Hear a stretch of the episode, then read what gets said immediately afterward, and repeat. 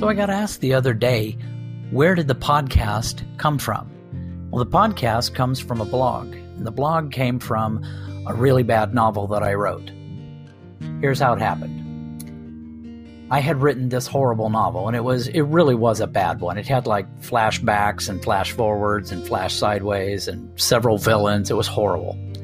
But I wanted to self promote it, sell it on Amazon. And I I read that a great way to promote it is to start a blog, build a following, use the following to sell the book. But what to write about that wasn't going to seem stale and just I'm writing to be writing. It has to be something that can be fresh, week in, week out, build that audience.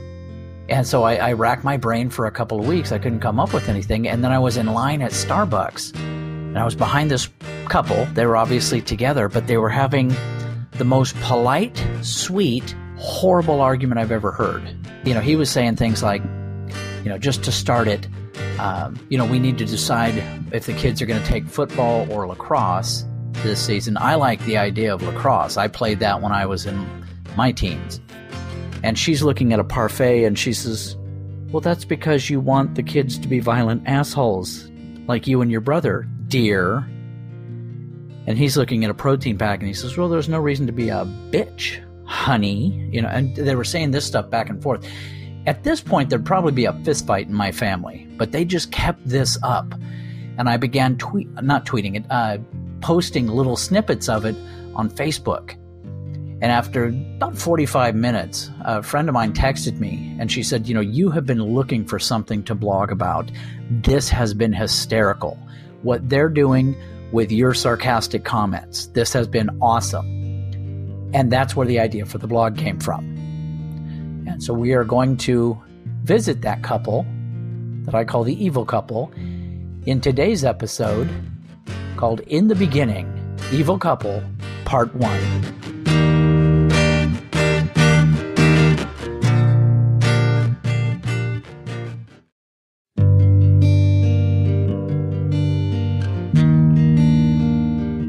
Me state for the record I am not stalking these people.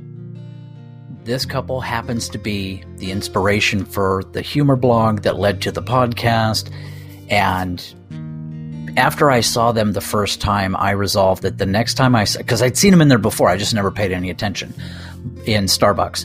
But uh, I resolved that the next time I saw them, I was going to write down what they were doing. So this is that first story about them.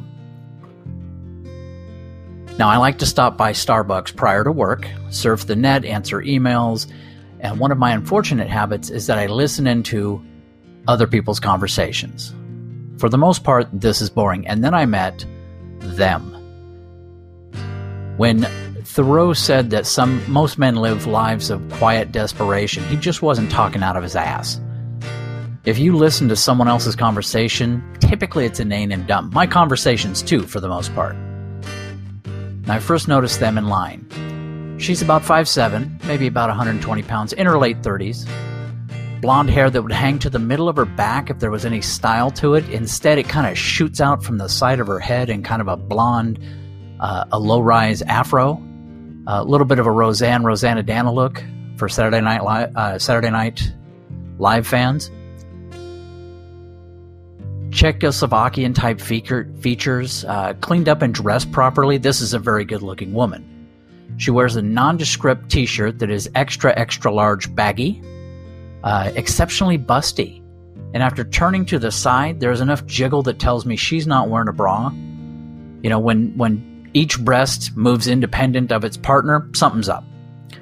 She's also wearing sweatpants made popular by Arnold Schwarzenegger back in the 70s when he was working out at Muscle Beach in Venice, those big heavy ones.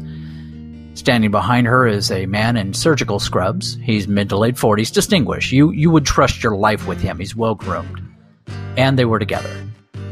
I know this because he was turned looking at something outside the window when the next spot at the register opened up. She noticed he was turned away and didn't see, so she flicked out her hand tapping him to get his attention, and hit him right in the nuts. Now, to be fair, it was low. I couldn't see it perfect. I couldn't tell if it was a true nut shot, but his head whipped around quick enough and he flinched, so it definitely could have been.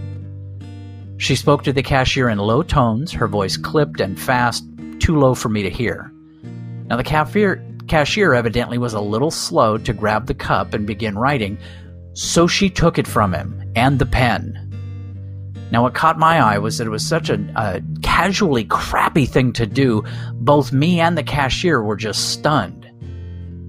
She finally handed it back and walked off without a thank you, go to hell, offer to pay, nothing. Just left her husband there. It was awesome. End of part one.